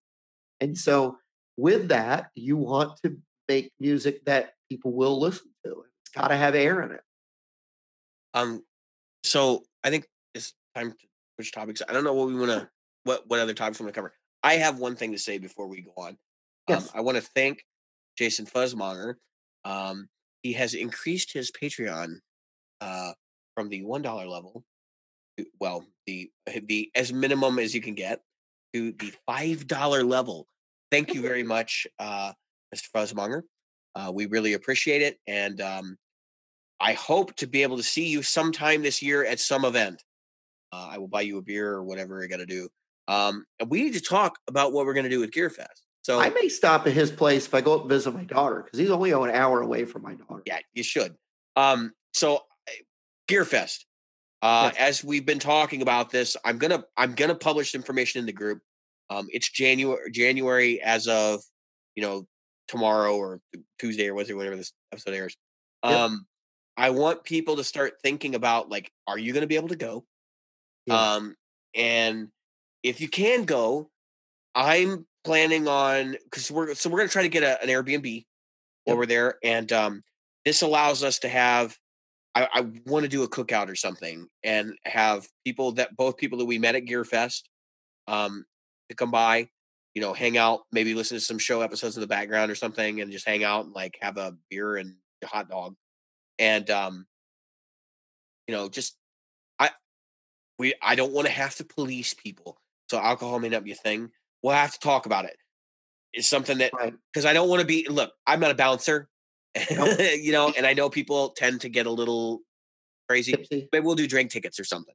Um, you know, you you come, you present your flyer to us. I will give you a drink ticket or two and have a beer, just so we can. Partially, I want to be economical. The thing is, I don't want to do cops. I really don't. No. Um, so if anybody knows anybody in the area who is able to facilitate this kind of thing or something like that, please let me know. I would be happy to reach out to them. Talk to yeah, them. I've got a uh, I've got a friend I'll reach out to. 'cause I- that, that may work. That may work out better than in trying to do it at the Airbnb. right in Fort Wayne. So it'd be That may work out better than doing it the Airbnb. I was going to look into see if like there's like a um a park district or something around there, and if there's any permitting we have to do or any of those kinds of things. It, Right. It's going to be a pain in the ass. I know it's going to be a pain in the ass, but, but I'm, I'm planning on doing the, the groundwork for this. The other thing is we're going to have an Airbnb. I'm going to offer it up to Patreon supporters first. Um, if people need a place to stay, uh, we're going to try to get a decent accommodation. Um, and I may have a bed or two available that we can, you know, you can pay me ahead of time. I will get the Airbnb reservation. You will be able to stay with Jim and I and play music and just hang around and um, harass us after the thing.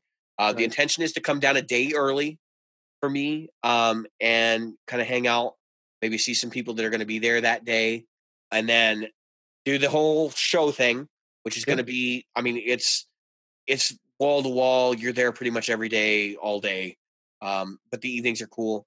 And then there's some cool restaurants in the area. We may do a gathering or like you know invite some people to go to a restaurant or something. There's um yep.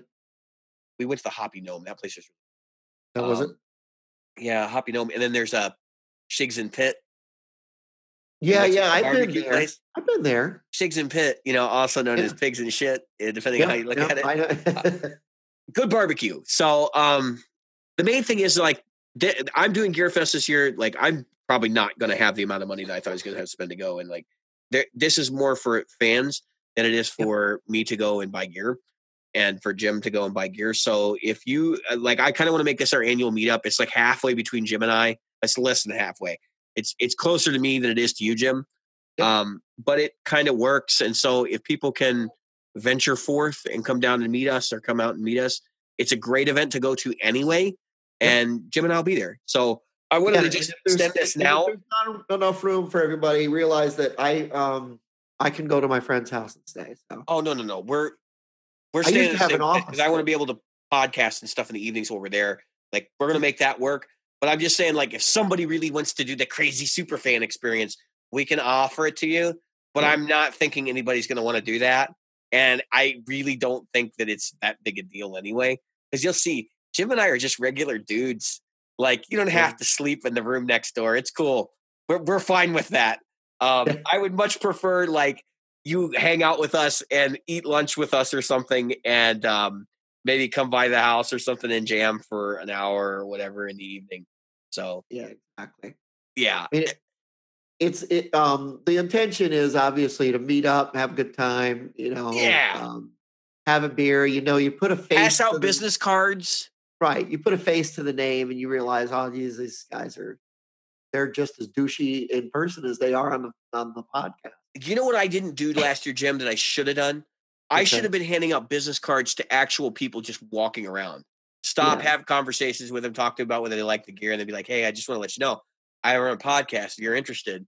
Well, I give think that the first time you go to something like that, you're a little bit. Um, I was more interested in meeting the builders and then the performers.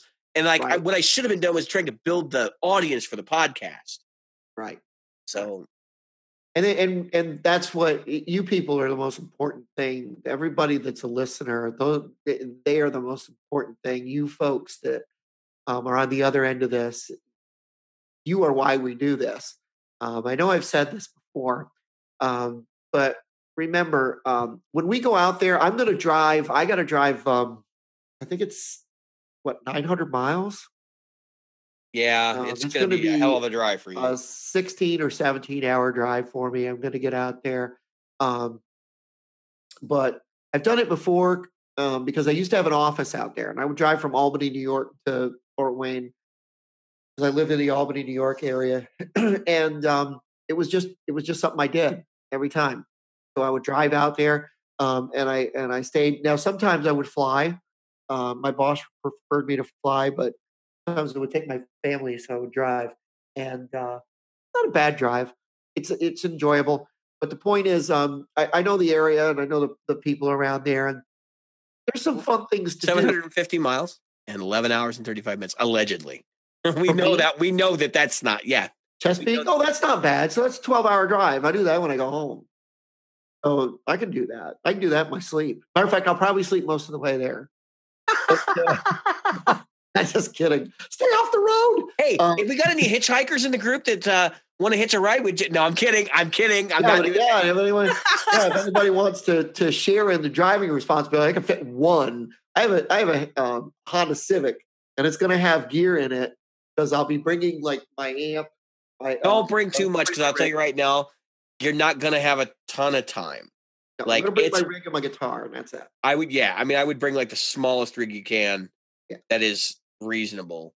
Yeah. Um, because you never know what people are going to show up with. We had a we had somebody show up the last one with a, a vapor a Fender vaporizer, and I was like, I was like in a road case, and I sit there and I shook my head and I went, "What the? Like you brought a road case? Like what?" Wow.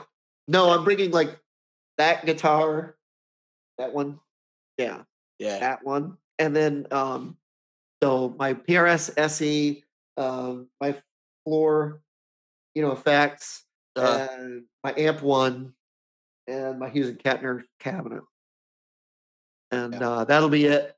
Um, really. So I'm going to try to maintain a small footprint. It's just so that we can play through each other's crap. yeah. I mean, like I'm probably gonna bring. I might bring my Mark Five. And what I'm hoping is I'm, I'm, gonna gonna bring my my new guitar. So I'll come in contact with yeah, I'll come in contact with my friend up there. I'll find out where the open mics are. Hopefully, we can hit an open mic. We have Like, yeah, I mean, there might be something like that. I'm not as concerned about that. There's going to be enough musicians around. That won't be. Um, well, I would probably get embarrassed because like all the Sweetwater employees are in that town. I was gonna say what I'd love to do is find an open mic where like somebody like Greg Koch or something like that is there, and then we Oh. can play in front of Greg Koch and we could really be embarrassed. Oh, Greg Koch would just destroy us. Like that's not even worth doing. I would rather I would rather just like hang myself in the bathroom or something. like Yeah, but if we could get time, maybe my buddy can open the backyard and we can we can jam there. Or something. yeah, yeah. It No, would just like be fun to have a jam. so the Airbnb thing, like we did last time, you, we had a basement in the place, and that would have been a perfect place. Just go down there, set your stuff up, first get there. At the end of the day, you come in, like, and if there's Yep. two people with us, we just go down there and play for a little Yep. Then go out to dinner, and it's. I mean, it. There's not a whole lot to do in Fort Wayne. Nope, There is, but town. Yeah, it's. I. It's not It's a like really a tiny town, town, but it's. Oh yes, but it is. It's No. a small town. But- I've come from smaller towns than that. Well, Okay. yeah, I, I grew up in a much smaller town, but I'm just saying that those of you who think there's like that, now Fort Wayne does have a mall, it's got a Best Buy, and it's got all that stuff you used to having. a stadium. Kind of like Albany, New York. I mean, They have yeah, a stadium now. You got to remember that uh, what's the what's the basketball team there? It starts with a B. The, the um well I should say the um the college. It's right there near near. Yeah, C- there's a well, there's a baseball team there too. Uh, well, there was they didn't have, didn't they have like an offshoot of Purdue there or something? Purdue. Yeah, there's Purdue. They're offshoot of Purdue, and I'm trying to think of the the um. Anyway, a lot of famous basketball players from that area er- area. A lot of stuff, but there's a lot of farm country. You you do not Yeah. need to go very far outside And of town. In 20 minutes in either direction, there's Uh, farms as far as the eye can see. and and the land is flat. Remember, this is Indiana. The land is flat. So those of you who are used Oh. to like mountains and things you can tell where you are, no, that's Yeah, not no. there. It's not as flat as Gotta have a Texas, but it's flat. It is, it is really flat. Um, there's there's really no hills to speak of. Little tidbit: When I lived in Texas as a kid, we lived on the edge of town, and you could go out and you could see the next town. You could see Yep. their lights at night. Yep. They were 35 miles away. Oh, and, and it's Amish country out there too, Fort Wayne. Yeah, Uh, yeah. there's There's there's Amish stuff, and Yep, a lot of Amish country. You got to be careful driving because you'll you'll see the um not so much in city limits. yeah, I don't think you're going to see much of it But- at Gearfest, but yeah, When I would fly in, folks, I'm going to tell you about the airport, my airport experience. So I was going to ask Jim if he wanted to fly in because I could drive him. You know, Yeah. So I flew in, which I, I will consider, but um, so I flew to Fort Wayne from um, Albany, and I get to Fort Wayne, and and I go outside, and there's one taxi, one taxi, and they they got me to my hotel. Uh, they have rental cars. yeah. And so um, the next time I rented a car, but the first time my boss was like, "Oh, you don't need to rent a car. You'll be fine. You taxi, you get up to."